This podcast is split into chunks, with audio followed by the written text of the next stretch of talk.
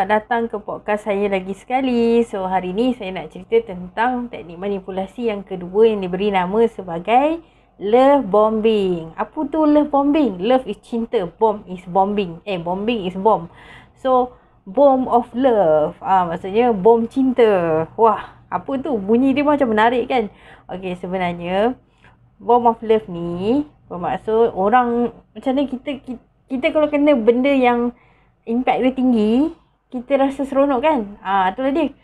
Ah, maksudnya si psikopat ni dia akan memberikan appraisal ah, dia akan memberikan pujian ataupun dia impress dengan kita ke dengan apa-apa yang kita ada in terms of macam contoh ha awak ni saya suka lah awak, awak sweet lah ha, kalau kena kat orang kuning orang kuning dia mesti rasa macam selama ni orang selalu cakap aku ni banyak cakap lah aku ni macam makan space di orang lah.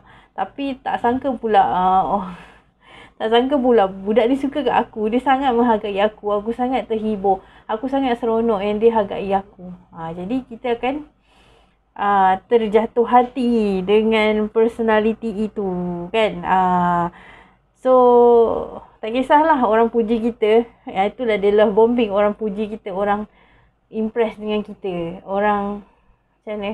Yelah pujian lah senang cakap. Okay so uh, love bombing ni membuat yang kita rasa ketagih tau nak dekat dengan orang tu. Kita rasa macam oh seronoknya dekat dengan dia. Kita rasa positif aura sangat. Dia sangat menerima diri kita. Oh Alhamdulillah. Kan? Tapi uh, orang yang betul-betul ikhlas dengan orang psikopat bezanya psikopat ni dia dia suka buat main perasaan tu hari ni dia puji kau besok dia buat tai dengan kau.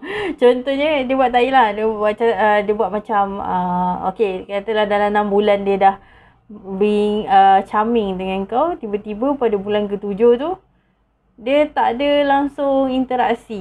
Macam uh, dia apa macam tak nak puji bersikap dingin uh, dia rasa nak marah je. Tiba-tiba tau tiba-tiba dia berubah. Jadi kita ni uh, orang yang um, menghadapi orang macam ni kita akan rasa kenapa eh? Macam kenapa tiba-tiba macam ni? Peliknya uh, aku buat salah ke? Uh, aku tak ni dia lagi ke? Dia ni baik tau. Uh, mesti aku ada buat salah. Yelah dia baik sebab dia puji kita kan. Lepas tu dia buat macam tu Mesti kita lah rasa kita yang salah kan. Mesti ada something wrong with with ourselves kan.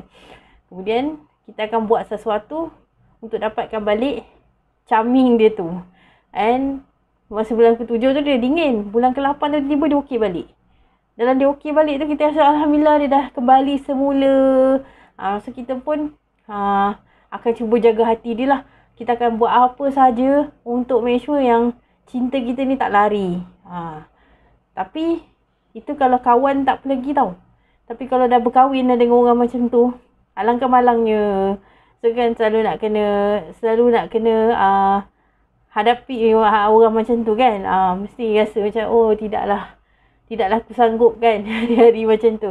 So psikopat ni dia ada tendensi untuk curang ya sebenarnya. Uh, okay. So itu adalah teknik manipulasi kedua yang diberi nama sebagai bom-bom cinta. Hati-hati untuk sesiapa yang dah kena bom cinta itu. Okey, di sini saya nak letak sikit pesanan lah. Uh, kita sebagai manusia, kita tak payahlah bergantung pada manusia lain untuk untuk pujian pada diri kita. Kita yang puji diri kita dulu. Uh, kita yang kena uh, appreciate ourselves lah. Uh, kita yang cantik. Kita yang manis. Kita yang baik. kita tak cakap kita riak. Tak. Tapi kita puji diri kita. Kita ni pandai. Kita ni baik. InsyaAllah kita baik. InsyaAllah kita pandai.